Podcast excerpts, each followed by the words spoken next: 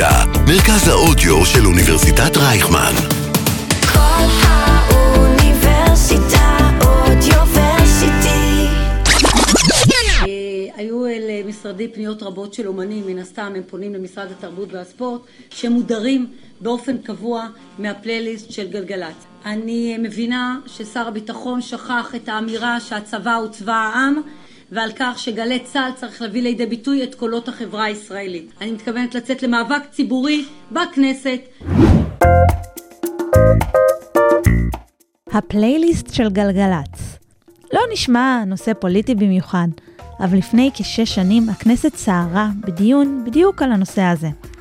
שרת התרבות דאז איימה בהפיכה, וזמרים ויוצרים זעקו, מדירים אותנו, האורחים של גלגלצ מנותקים. זאת רק דוגמה אחת, ואולי אפילו שולית, לקשר בין טון לשלטון, ליחסים בין המוזיקה והפוליטיקה. השנה, באוניברסיטת רייכמן, נפתח קורס חדש שמדבר בדיוק על הנושא הזה. האזינו להמשך השיחה עם מיכאל שני, מרצה הקורס. אקדמיקס. אקדמיה בגובה העיניים. עם קרן אסף.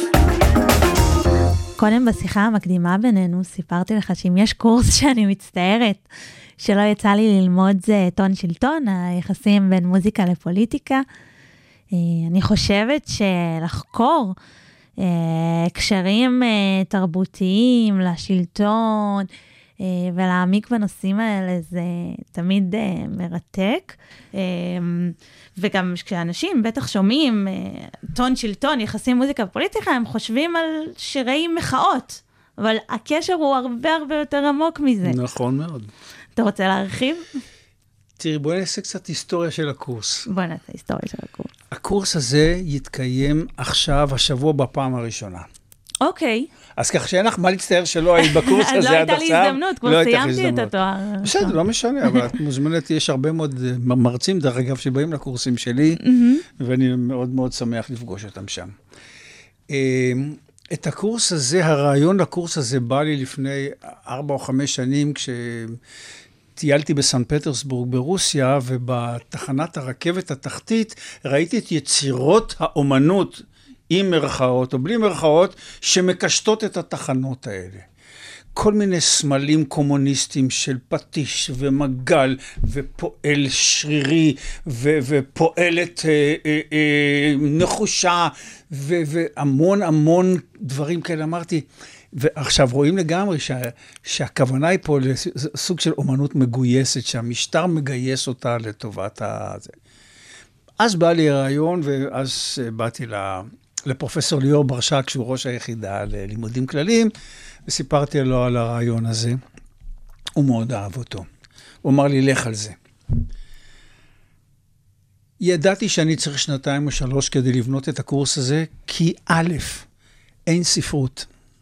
כמעט ואין ביבליוגרפיה, זאת אומרת, יש ביבליוגרפיה על מוזיקה, יש על שלטון, יש קצת על יחסים בין אומנות לפוליטיקה, כן, אבל לא לכוונה שלי. הכוונה שלי הייתה לקורס אחר לגמרי. הבנתי מהר מאוד שהקורס הזה, או שהוא לא קיים, גם בדקתי בעולם, באוניברסיטאות אחרות, הרי יש לנו מאגרי מידע, אנחנו יכולים להגיע כן. לכל מקום. אה, על קורסים כאלה, אז יש קורסים בשמות דומים, אבל הם, הם באים ממקום אחר לגמרי. אני בעצם רוצה להגיע למצב שב-12 שיעורים או 13 שיעורים, זה כל כך מעט, אני בוחן את היחסים שבין הכוחות השלטוניים מצד אחד למוזיקה, והכוחות האנטי-ממסדיים מצד שני, והמוזיקה. באיזה אופן אלה משרתים את אלה, באיזה אופן אלה מנצלים את אלה, באיזה אופן אלה תלויים באלה, ובאיזה אופן אלה משתמשים באלה. זה הדבר החשוב, הדבר המעניין. כמובן שהמסגרת היא, היא מאוד אה, אה, אה, מצומצמת, והתחלתי לבנות את הקורס הזה. אז לקחתי המון המון ספרים, ספרי פסיכולוגיה. וס... על מוזיקה יש לי בבית ספרייה גדולה, אני לא כל כך אתה לא הייתי... צריך ללכת אה, לספריות. אופן. באנגלית ובעברית ובכל מיני, בצורות מאמרים כאלה ואחרים, וראיתי שאני לא יוצא מזה. ואז החלטתי, אמרתי, עזוב רגע את הספרים. תרשום לעצמך 12 נקודות עיקריות שאתה רוצה לת... ל- ללמוד אותן ולטפל בהן, ואלה יהיו ההרצאות שלך. אוקיי, וכך עשיתי. מדהים. אה, אה, נתחיל עם הת- עם המטרה של הקורס. אני אקרא לך מתוך הסילבוס את המשפט הראשון או שניים. אין. בקורס יוצגו וייבחנו היחסים המורכבים וההשפעות ההדדיות שבין הכוחות השלטוניים ממסדיים, כגון המלוכה, הכנסייה, המדינה והרודנות, כמו גם בין תנועות המחאה והכוחות האנטי-ממסדיים לבין המוזיקה של תקופתם. הן היוצרים והן בעלי השררה רתמו בעבר וחלקם ממשיך לתרום גם היום את המוזיקה לטובתם, וזאת על מנת להעצים את ההזדהות עם, הרעיון, עם הרעיונות שלהם, ודרכם באמצעות המימד הרגשי הבא לידי ביטוי באמנות בכלל ובמוזיקה בפרט. כלומר, נקודת המוצא שלי היא שהמוזיקה מגבירה את יכולת ההזדהות עם רעיונות. ואת זה אני מוכיח בכל מיני אה, דרכים בקורס עצמו. איך מה- באמצעות אה, מוזיקה, פחות המילים, אבל מוזיקה אתה מעביר, כי בדרך כלל כשאנחנו חושבים על אומנות אה, מחאתית, אנחנו חושבים יותר על סרטים, על ספרות, פחות על מוזיקה. נכון. אם את לוקחת את המוזיקה, וזה אנחנו גם כמוזיקה, כ, כמוזיקה מופשטת ל- ללא מילים, אז יש כאן אלמנטים היסטוריים שאני צריך להראות אותם, ואני מראה אותם לפעמים, ונעזוב את זה עכשיו. אבל מה שיותר מעניין זה כשהמוזיקה מתחברת לטקסט.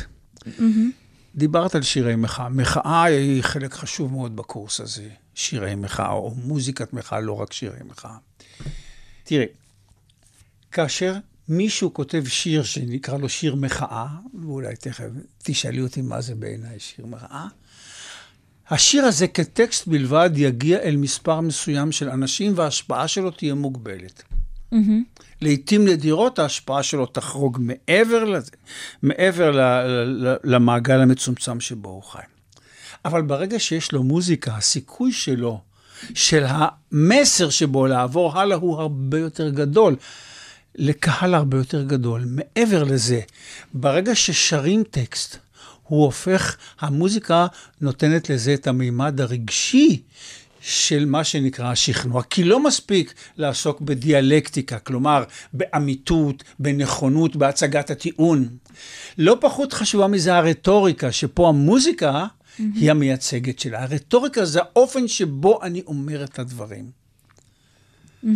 והאופן שבו אני אומר את הדברים בא לידי ביטוי, במוזיקה. אם המוזיקה תואמת את זה, אם המוזיקה, גם אם היא לא מתאימה בדיוק לטקסט, אבל היא הופכת להיות שגורה בעיני אנשים, יש לה כוח.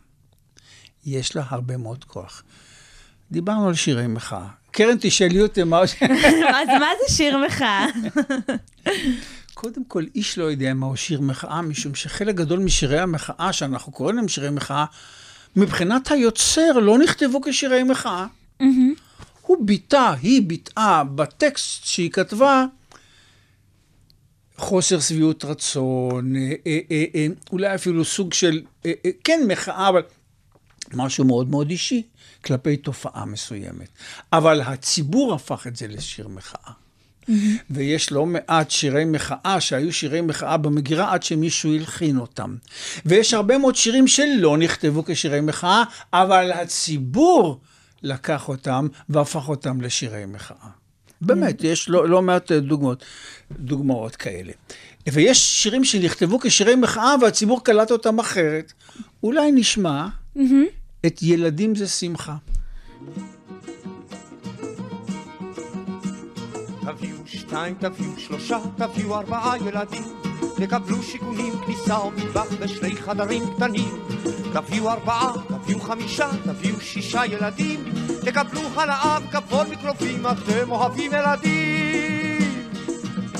ילדים זה שמחה. ילדים זה ברכה.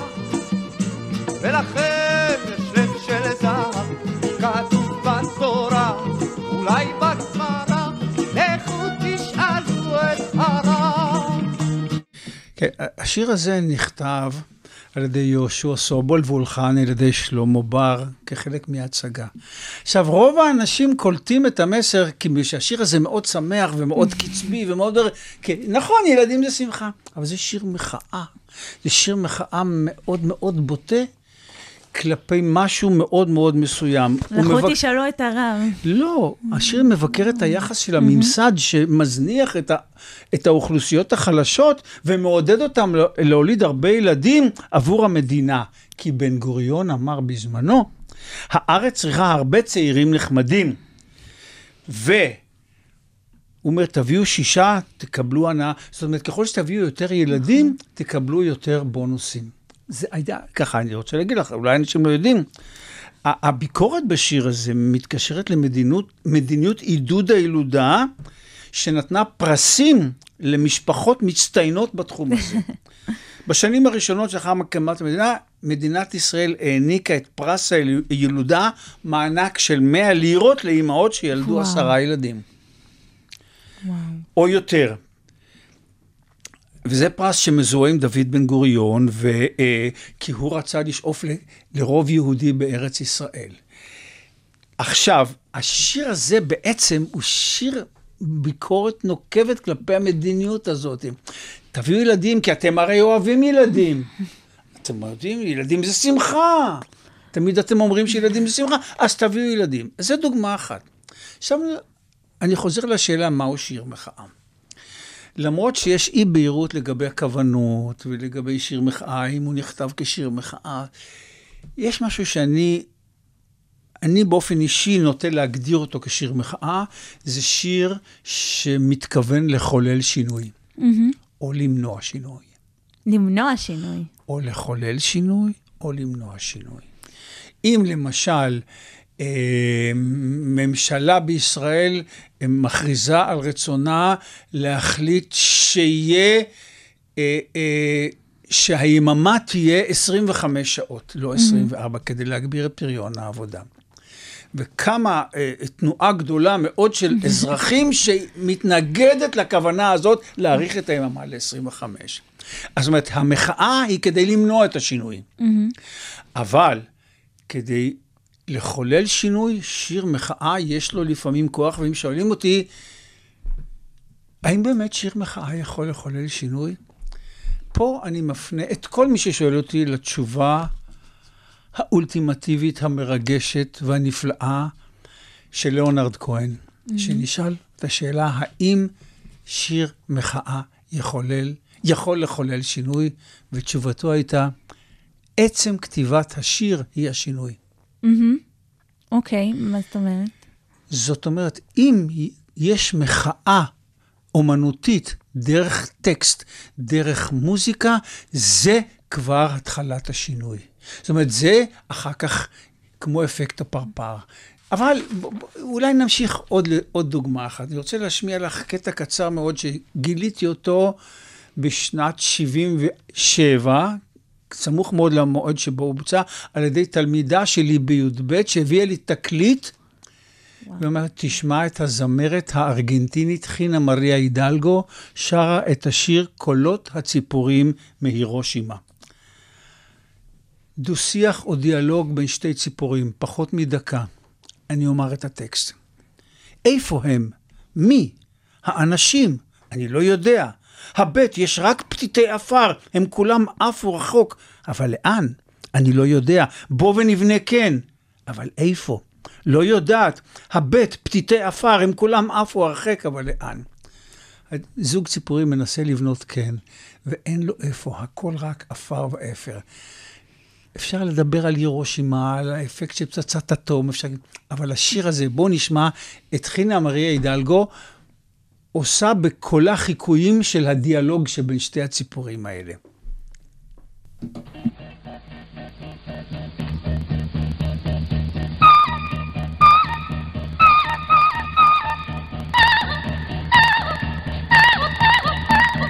¿Dónde? ¿Dónde están quiénes? ¿Dónde están quiénes? ¿Quiénes? ¿Dónde están quiénes? ¿Quiénes los hombres? No sé, mira, copos de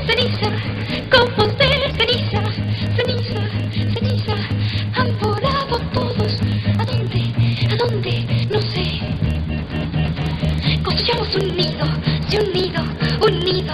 Pero ¿dónde? ¿Dónde? ¿Dónde? ¿Dónde? ¿Dónde? ¿Dónde? ¿Dónde? No sé. Mira, copos de ceniza, copos de ceniza, ceniza, ceniza. Han volado todos. ¿A dónde? ¿A dónde? No sé. Construyamos un nido, sí un nido, un nido. Pero. ¿Dónde? ¿Dónde?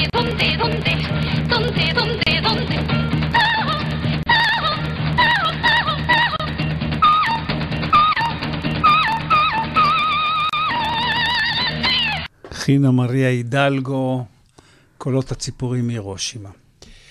אה, בקורס הזה, אני, אגב, עוסק גם במחאת יוצרי הזמר המזרחי להכרה בשידוריות הציבורית. תשאלי ובצדק, מה לזה ולטון שלטון?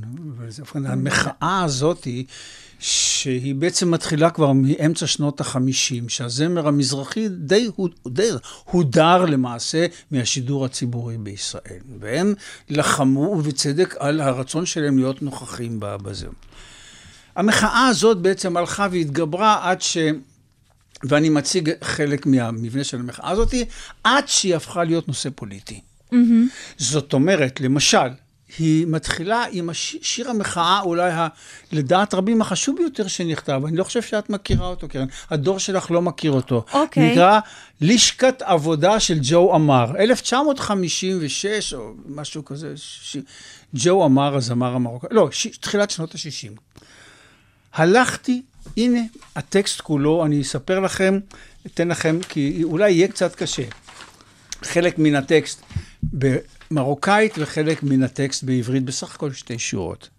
הלכתי לשכת עבודה, אמר לי, מאיפה אתה? אמרתי לו, ממרוקו, אמר לי, תצא החוצה. הלכתי לשכת עבודה, אמר לי, מאיפה אתה? אמרתי לו, מפולניה, תיכנס בבקשה. זה כל הטקסט. לא צריך יותר, ברור זה כל לחלוטין הטקסט. מה... עכשיו, ג'ו אמר נתן איזה מנגינה שמחה, מנגינה חמה, מנגינה מלבבת, מנגינה שבאה כיף. אבל השיר הזה הפך להיות שיר מחאה, בואי נשמע אותו. קצר מאוד.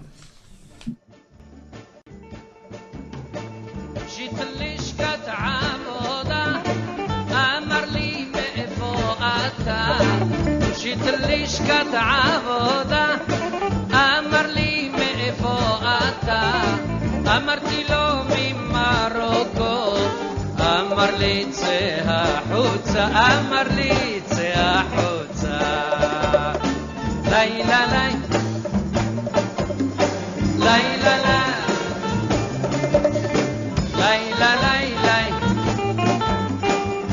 שיט לשכת עבודה אמר לי מאיפה אתה שיט לשכת עבודה אמר לי מאיפה אתה אמרתי לו מפולניה תיכנס בבקשה תיכנס בבקשה יא!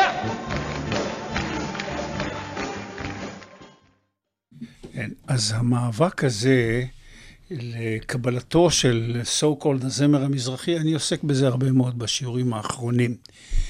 אה, הוא איננו בעל, נגיד, ממדים פוליטיים במובן המאוד טהור של המילה. עד שהפוליטיקאים התלבשו על הרעיון הזה, ניכסו את זה לטובת הקמפיינים שלהם. גם זה הזכות שלך להישמע, זה... אז זה, לא... עכשיו, יש לי, אני גם מציג בפני הסטודנטים את, את מה שאני יודע כמוזיקאי מקצועי, מהי מוזיקה מזרחית באמת. וזה לא העניין, זה לא העניין. אבל עושה הבחנה בין מוזיקה מזרחית למוזיקה מערבית וכולי וכולי. העניין הוא שאני מראה כיצד דיונים בכנסת, כיצד אה, דיונים ב, ב, ב, ב, ברשויות ציבוריות אחרות לוקחות את האלמנט הזה והופכות אותו לקרדום לחפור בו. שגרר להרבה מאוד אמוציות וקבלת החלטות ברמות הממשלתיות. אני מביא למשל חלק מנאום של מירי רגב. אני מביא החלטות של ועדת כנסת ואני מראה את הדברים האלה, שיש להם בעצם, הם, המאבק הזה של המוזיקה המזרחית הפך להיות כלי פוליטי בידי חלק מן הפוליטיקאים. תגידו לטוב, תגידו לי עכשיו, זה לא רק כדי שישמעו את זה יותר, זה משהו הרבה יותר עמוק, הרבה יותר... אה, זה- קשר זה- הוא עניין הדדי, כל אחד... אה, זה לוקח- נושא רגיש, זה נושא טעון. עכשיו יש עוד אה, נושא שאני אה, עוסק בו, זה מוזיקה לתעמולת הבחירות בישראל. אה, כמו שאמר נשיאנו לשעבר, רובי ריבלין, מדינת ישראל היא מדינה של שבטים, ויש פה המון שבטים, בגלל זה יש פה גם המון מפלגות. כל מפלגה מייצגת איזשהו שבט.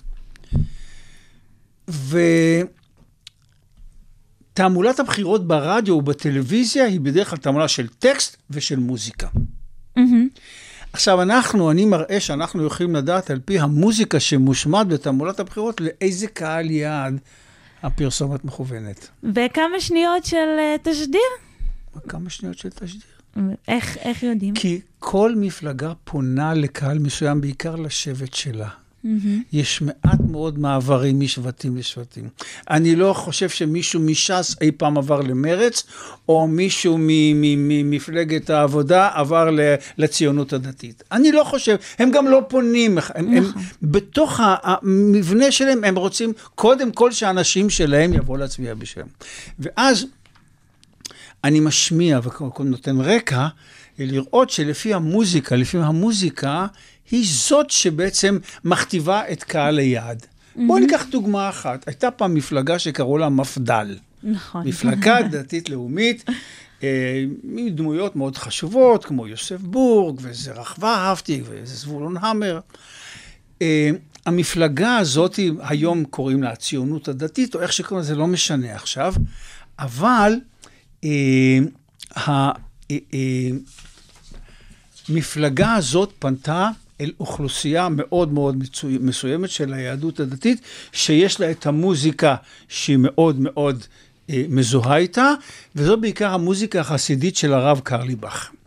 אז בואי נשמע, קרן, את מה שנקרא קרליבך. עכשיו, אנחנו נשמע את קרליבך עצמו שר, ומיד אחר כך את הפרסומת של המפד"ל, שלא מצטטת את קרליבך, אבל ברור לגמרי עם המוזיקה של הפרסומת הזאת, למי זה מופנה. כן.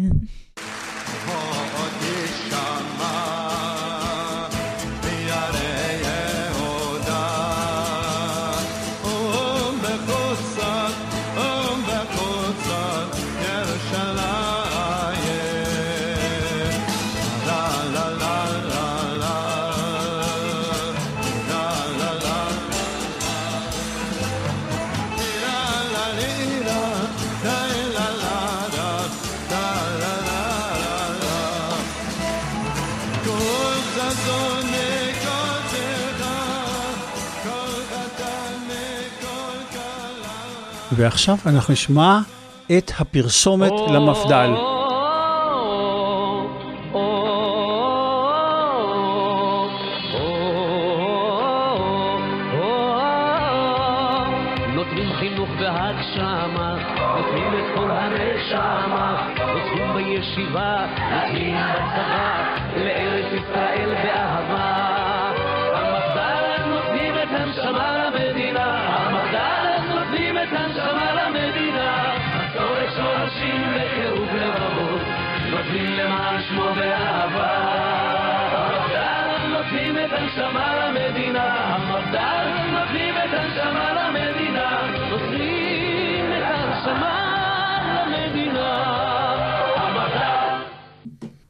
אני חושב שהקשר מאוד מאוד ברור, ואני מראה הרבה מאוד דוגמאות כאלה, למשל מחל, מה שהיה פעם, כן, גם היום מחל.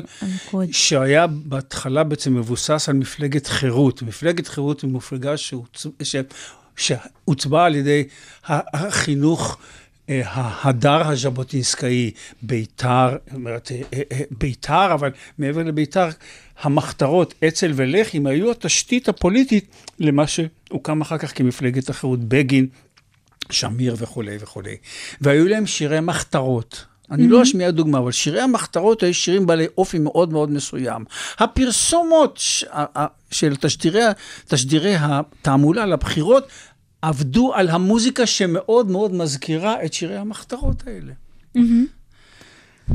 עכשיו, בתוך הקורס הזה, אה, אני גם מציג אה, את הבחירות שעשו המועמדים לנשיאות בארצות הברית בבחירתם, בבחירה של שירים מסוימים לטובתם, לטובת הזה. למשל, אה, מוזיקה פופולרית בכלל, mm-hmm. מה שנקרא פופ זה אחד האמצעים שבעזרתם פוליטיקאים מקדמים דימוי פוליטי, במיוחד בארצות הברית. כשאותו הם בעצם מעוניינים לשדר לקהל הרחב, ודרך המוזיקה הזאת, זה שירים שכולם מכירים, תהיה הזדהות בין המועמד לבין התוכן של השיר. בארצות הברית אה, יש שימוש, כמו שאמרתי, נרחב מאוד בקמפיינים פוליטיים, ואני רוצה, בין כל הדוגמאות שאני משמיע, אני אשמיע עכשיו דוגמה אחת של ברני סנדרס, שהיה פוליטיקאי מבוגר מאוד, הוא היה בן 76, אה, כשהוא היה, הציג את עצמו כמועמד לנשיאות, הוא נחשב לסוציאליסט של הפוליטיקה האמריקאית. כלומר, הוא בעד מדיניות חברתית, ושהחברה תתמוך בחלשים ובאומללים ובמסכנים, ולכן הדימוי שהוא רצה לקדם במסע הבחירות לראשות המפלגה הדמוקרטית, זה היה ב-2020. ממש מול קלינטון. הוא של מהפכן. או לפחות של פוליטיקאי שמחזיר את הכוח לעם. כי אם אני מחזיר את הכוח לעם, אז אתם תבחרו בי, כי אני בעצם אהיה הנציג שלכם.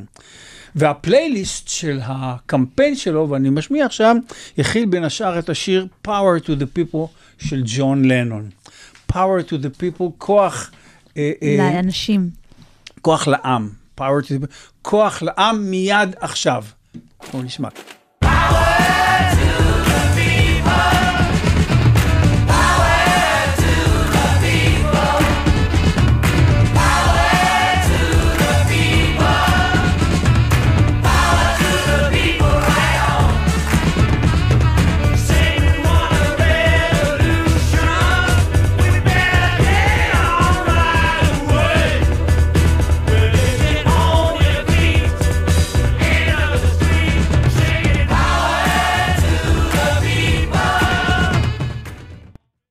חשוב אה, לומר שהטקסט הוא בסך הכל שורה אחת, כוח לעם מיד, אתם אומרים שאתם רוצים מהפכה, כדאי שנעשה זאת מיד. זה שיר שכתב ג'ון לנון בשנות ה-70 או משהו כזה, והוא ב-2020 מנכס אותו לעצמו, מבלי כמובן, אולי כן ביקש רשות וכו'. עכשיו, בת, ב, בסרטי תשדירי התעמולה רואים את הפגנה שבעד, וגם את ג'ון לנון בתוך ההפגנה עצמו. זאת אומרת, הנה שימוש במוזיקה לטובת צרכים פוליטיים.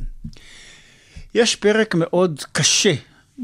או הרצאה, הייתי אומר, די קשה בתוך המכלול הזה, שנקרא מוזיקה בשירות הרודנות. ואני מציג את ארבע הרודנויות המשמעותיות ביותר באירופה של המאה ה-20, שזה כמובן הקומוניזם ברוסיה, הפשיזם באיטליה, באיטליה הנאציזם גרמניה. בגרמניה והפרנקיזם בספרד, פרנקו. Mm-hmm.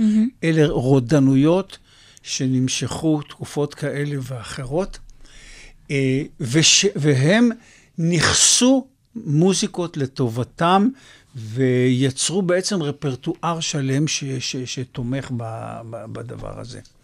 אני לא הבאתי דוגמאות להשמיע, כי אני לא אשמיע את המנון הנוער ההיטלראי, אני משמיע אותו בקורס.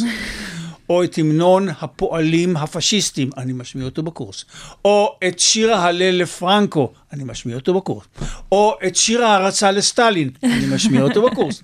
אני לא רוצה להשמיע אותו פה עכשיו, אה, וכולי וכולי, אבל אה, המוזיקה בשירות הרודנות היא בעצם, עם זה התחלתי גם את השיחה שלנו היום, של תחנות הרכבת. נכון. זה. אבל אני רוצה לקשור את זה להרצאה אחרת, ואולי בזה אנחנו נסיים, אה, שעוסקת במחאה מעבר לגבולות של המחאה. זה, מיד אני אסביר למה אני מתכוון. אולי דרך דוגמה שאנחנו נשמע תכף את, ה, את, ה, את, ה, את המוזיקה שלה. Mm-hmm. כולנו מדברים בשנה האחרונה על אוקראינה. נכון.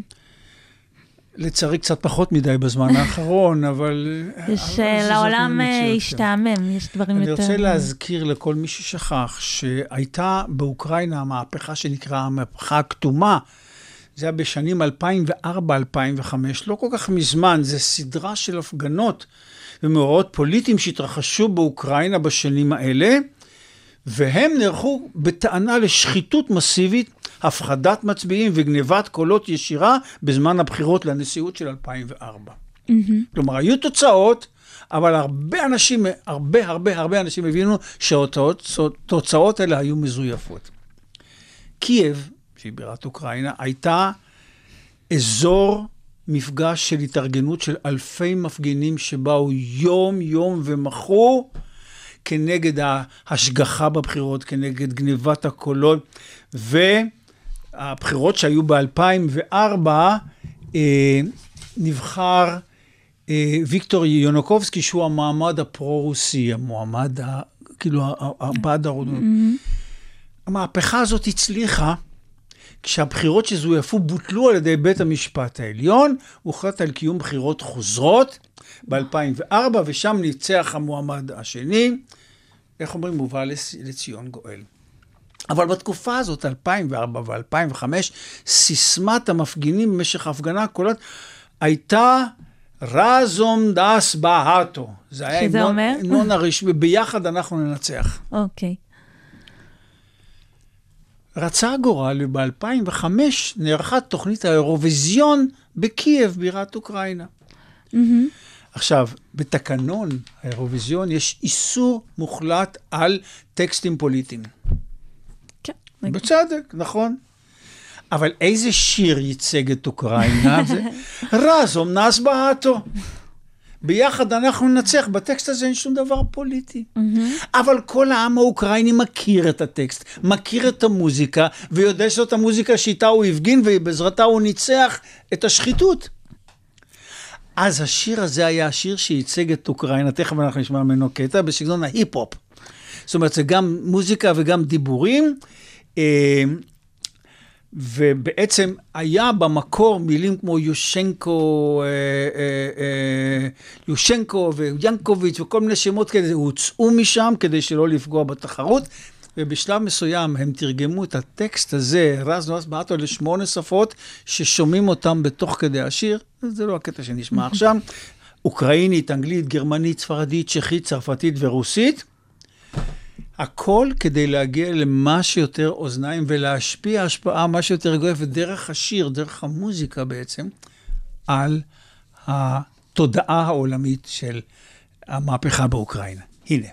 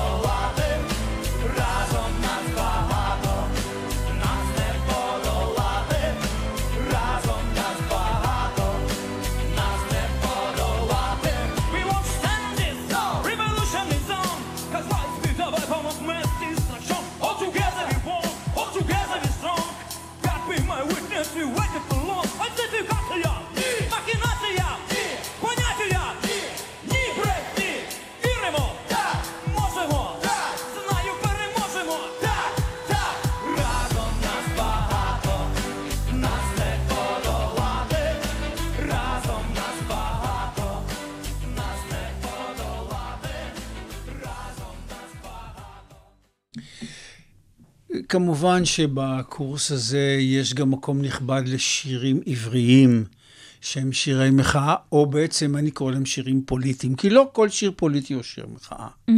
צריך להבין את זה. קל מאוד להגיד שיר מחאה. אבל יש הרבה שירים שמתוך כוונה פוליטית, אה, מתחיל כבר משנות החמישים, שרביעיית מועדון התיאטרון שרה על ארבעה מושלים צבאיים שיושבים ושותים קפה באיזה כפר ערבי ועושים חיים ונהנים מהחיים. ומגיע עד ל"אין לי ארץ אחרת" שכתב אהוד מנור, ושהפך להיות בעצם שיר בינלאומי, תודות לננסי פלוסי, יושבת אה, בית הנבחרים האמריקאי, שמשתמשת בו כבר פעמיים לצורך צרכים פוליטיים שלה, אבל זה טקסט, זה לא מוזיקה. השיר הזה, אין לי ארץ אחרת, אם היה נכתב רק נכתב ולא מולחן על ידי קורין אללה, דרך אגב, לא היה מגיע אל לא. האנשים, לא היה מגיע. או השיר של נעמי שמר, שנכתב בנסיבות מאוד אישיות, על נטע קורונתו, על כל אלה, על הדבש ועל העוקץ. היא כתבה את זה לכבוד אחותה, שאיבדה את בעלה ממחלה. היא רצתה לנחם אותה, על הדבש ועל העוקץ, על כל אלה, שמור עלי טוב. אבל בגלל שורה אחת, אל נא תעקור נטוע, גוש אמונים שעמד לפני פינוי מחבל קטיף, לא גוש אמונים, אימץ את זה כהמנון שלו, אל נא תעקור נטוע. ממש לא הכוונה המקורית. לא הכוונה, אה, אבל זה הפך להיות מבחינתם שיר מחאה. אז זה מה שאמרתי קודם. קרן, אני חושב שדיברתי יותר מדי. היה מרתק, חבל שלא, יש, אין לנו עוד זמן לדבר. נו, אז אה, אגב, רציתי להגיד לך ש- ששאלת אותי על נסיבות טבעת הקורס, כשסיימתי את הקורס, כתבתי את הסילבוס, וסיפרתי לאמנון רובינשטיין, פרופסור רובינשטיין, אה, מבית הספר איש למשפטים. מדהים, מדהים בכל רמה. הוא אמר, תשלח לי את הסילבוס, ושלחתי לו את הסילבוס, הוא מיד כתב לי בחזרה שני משפטים. משפט הראשון, אני רוצה לומר לך שאני מקנא בתלמידיך. ומשפט שני, אני דורש שתוציא את זה כספר. אז אה, זה יש לך עוד מלאכה רבה. יש לי עוד... זה- זה- זה- זה עוד... אני בטוח שהקורס הזה גם יעבור שינויים עם השנים, אבל בואי נתחיל אותו ונראה. זה מה שאני עושה פה בקיץ. מיכאל שני, תודה רבה לך. איזה כיף שאתה כאן. אתה רוצה להיפרד אה, בשיר? אה, להיפרד בשיר, את יודעת מה כן. אחת השיעורים אה, הוא שיר שעוסק במוזיקה בשירות תנועות מחאה, ואולי הבולטת ביותר היא תנועת הרסטפארי בג'מייקה, שהמבשר הגד... אה, לא המבשר, מי שבעצם ייצג אותה ופרסם אותה בעולם היה בוב מרלי. הרגעי הפך להיות מזוהה עם תנועת המחאה הרסטפארית, וגם כשהטקסט הוא משהו אחר, אנחנו כולנו מיד מנכסים את זה אצלנו אל בוב מרלי עם התנועה שלו, שהיא גם תנועת מחאה, אבל גם תנועה שמקדמת רעיונות אחרים. הנה קטע מתוך קונצרט של בוב מרלי, 1979. I and I vibration, yeah, positive. I am an iration, yeah, iron out. Positive vibration, yeah, positive.